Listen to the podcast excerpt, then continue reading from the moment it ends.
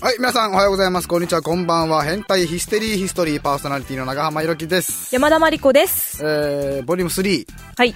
が各週で、は、はいいこの番組は、ぶっ飛んだ才能を持っている歴史に名を馳せた人物が合わせ持つ変態性をピックアップし、点数をつけて番付を作成しようという、時空を超えた変態アカデミック番組だアドレスは、変態アットマーク FB1997.com、hentai アットマーク FB1997.com、自らの変態にまつわるメッセージや、プロファイルされた人物への感想文などをお待ちしていおます。待ちしている待っているで、この番組は禁断のネズミ講システムを採用しています。禁断です。で、ポイントがあるんですけど、メール読まれたら、ポイント10ポイント。うん。採用された人がまた誰かにこの番組を紹介して紹介した人がメールを読まれたらその紹介してくれた人も10ポイントこれ永遠続きますので、だから孫世代ひ孫世代に頑張ってもらってどんどんポイントを稼いでいってくださいでその溜まったポイントで番組ノベルティと交換です20ポイントまずは20ポイントで番組特製ドリンクレシピで40ポイントって何でしたっけ、えっと、私の特製のクッキーだったっけうん、ああそっかそう60ポイントなんだっけあ60が私のもう手作りクッキーで40が2009のカレンダーあーもう旬ですあね今が旬です今のうちに、はい、そうですどねんどんちゃんと書かせてくださいよ誰々から紹介受けま したとそうしないとあのでカウントされませんんので、そうなんですよはいだんだんこのセールストークみたいなの上手くなってきてねもう 本家を超えてほしいよなネズミ講っぽくなってくるんだね、どんどんどんどんで年越し一発目ということで2009年一発目はい正月何してました私は生きてる中で一番ベタな正月を過ごしたんですよベタが一番いいんですよ「紅白」を見て、何やかんやえっと、初日の出を見て神社に行ってえショッピングセンター初売りに行くといううんもう完璧じゃないですかもうそうであのショッピングセンターの初売りっていうのは本当にすごいなと思って俺行ったことないなあのドアがドアの前にも行列ができてるんですよ9時オープンで8時半ぐらいにも行列ができてておうでオープンと同時にうんもうジュラシック・パーク見たことあるまあちょっと多少はくらいので博物館で恐竜が暴れるシーンがあるじ ゃんあの時に人が一気にわーって逃げるでしょ、はいあんな感じ嘘つ けうわ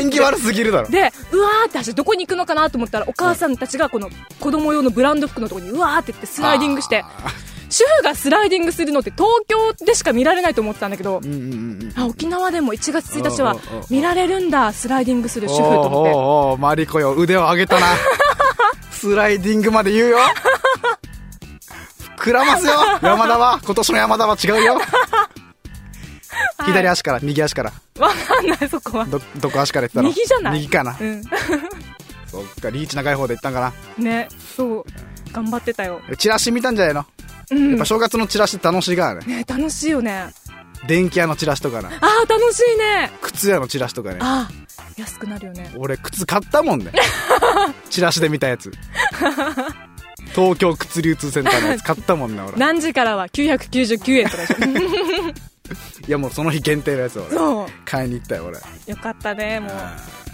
お年玉ももらってね俺もらったの 本当俺予想外の収入だったえ二十歳からはもう着られるんじゃないの嫌いれますよただあの段階があるんですよ18まで上げるよって人と、20まで上げるよって人と、うんその学生のうちは上げるよって人あそのあ学生のうちは上げるよ組からいただきましたねトータル5000円くらいから56000 円くらいあーいいなラッキーラッキーと思って俺一応正月は親戚回り家族と回ってするものでこんな正月でしたよ僕は、はいええメール来てますよおお素晴らしいですようんはいじゃあ読みますねじゃあはいえーラジオネーム彼女の足の匂いがどんな匂いなのかずっと気になっていた足指フェチオさんからいただきました、はいこんにちは、い、つも楽しくラジオを聞かせてもらってますはい突然ですがボリューム2のルソーさんの「パンがないならブリオッシュを食え」という言葉にハッとしましたなぜ自分はこんな簡単なことに気づかなかったのかと彼女の足の匂いが嗅ぎたいなら靴下の匂いを嗅げということですね解決しました違います違います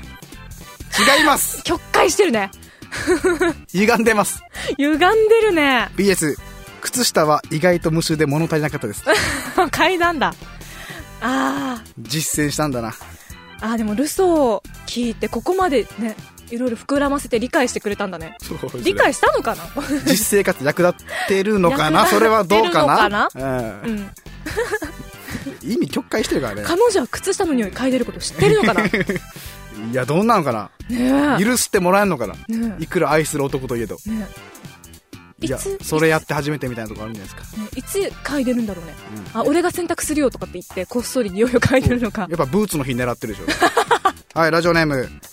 えー、 ちょラジオネームちょっと最後に言いますね。えーはじめまして。第1回の放送を楽しく聞かせていただきました。今、えーボリューム2を聞きながらメールしています。はいありがたいですよ。面白いですと。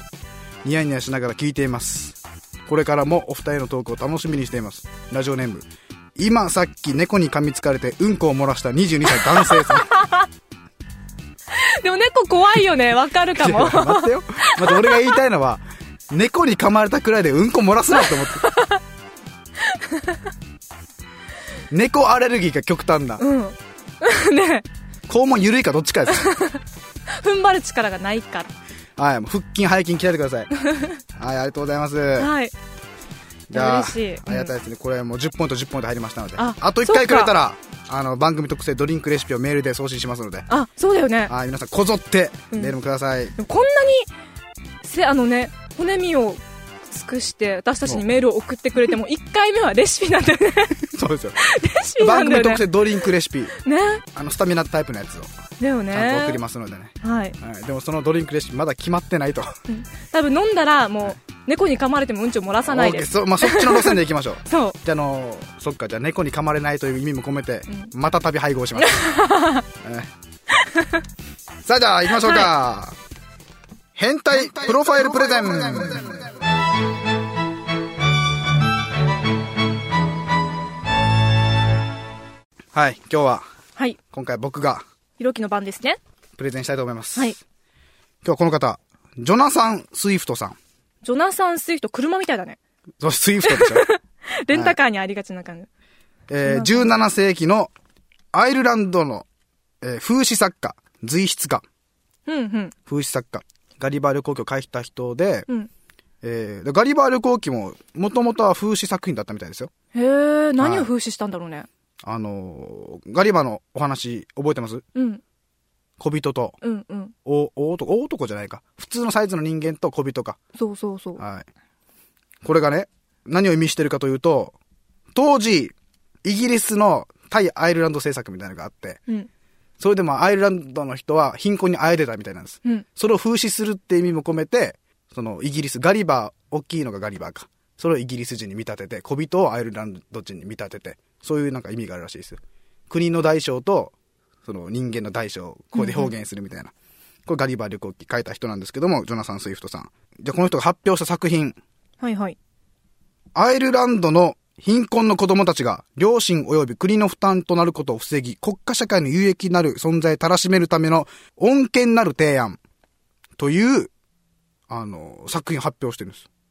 今までガリバーとか風刺作品とかでうん評価された人が、はいい、きなりこういうことどういうことかと言いましたらば、まあさっきも言ったようにアイルランドは当時貧困にあえていたと。うんで、その貧困の子供たち、1歳になるまで養育し、うんそれをアイルランドの富裕層に食料として提供することで、その国の国家問題を解決するっていう作品を書いたんですよ。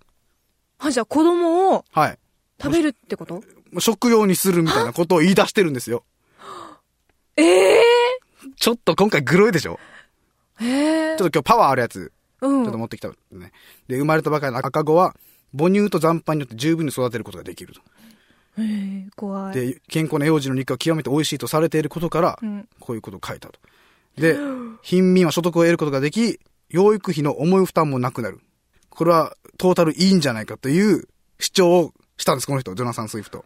ええはい。で、その、養育費とか、販売価格とか、うん食肉の消費パターンとか、レシピも書いて、詳細に書いて、うんどうですかと。こういうのを出したんですけど、うんで、これ、経済面でなく倫理面にも、このいいことがあるって言ってるんです。例えば両親が赤子を高い値段で市場に出すために、うんお父さんはお母さんに対して優しくするし、 そういう家族愛うもん根本から良くなるんじゃないかみたいな。ええちょっとなんか悲しいねただ、うん聞いてくださいよ。うん言いましたの俺。風刺作家って。 ジョナサン・スイフト、風刺作家って言いましたよ。そうだねこれは、だからアイルランドの当時の貧困のことを、風刺的にここまでしないとこの国はもうダメなんだよってことを、この一切中子を売るという建前でやったんです。で本当はこんな主張してないんです。あ、そうなのはい。あ、そこが風刺なのそう。もうここまでしないといけない状況に来てるんですよっていうので、し世の中に衝撃を与えるためにこれ書いたんです。そうなんだ。はい。で、その痛烈な皮肉による作品と。そうなんだ。ただこの主張だけ聞いたらもうおかしいけどな。びっくりした。私、子供番組をやってるレポーター だから、どうしよう、どうしようと思って、ダメ、ダメ、繋げんの、ダメ。 なんかいろいろ繋がってしまった。はい。いやー、こんな人もいたんだね。採点しましょうか、じゃあ。はい。じゃあ、変態性。変態性。変態かないや、変態ですよ。 変態、 変態だよね。そうだよね。 50点満点で、じゃ40ぐらいかな。あ。あ、だいぶいけますね。 40、うん、40ぐらい。 40。無害性。うーん。一応無害だよね。誰も、1歳ぐらいの子供は食べられたっていう記録は残ってないんですよね。ないですね。 まあ風刺だからな。風刺だからね。うん。だとしたら50か。あ、そうか。うん。誰も食べられてないし。マックス無害なんだじゃん。うん、マックス無害だよね。インパクト。インパクトは、あ、でもインパクトも、45か50なんだよな。お、高いな、今日。うん。 45でいっとこうじゃん。 45。戦望性。羨ましいかどうか。羨ましくはない。だって悪役に徹してる部分あるからね。あー、悪役にその徹し辺羨ましくはないよな、確かうに。ん、羨ましくはない。 5点くらい。 5点ぐらい。 5点くらいだね。メッセージ性。選手性。こ高いれ、よね。 50でいいんじゃないのそうだね。今回高いね。いきますよ。うん。 40、50、45、5、50。トータル、190点。 190点。第1位。お !1 位ですね。 3人中第1位よ、今。そうだよね。ただ、こう、ポイントは間違いないですね。ね。じゃあこれを用いて、うん。山田さんのはい。感想文を朗読してもらいたいと思うんですが。はい。じゃあ、感想文をお読ませていただきます。書いたか。はい。はい。えー私は夜眠るときによく小さい頃は読み聞かせをしてもらっていました。お、お、ガリバー旅行記も大好きな話の一つでした。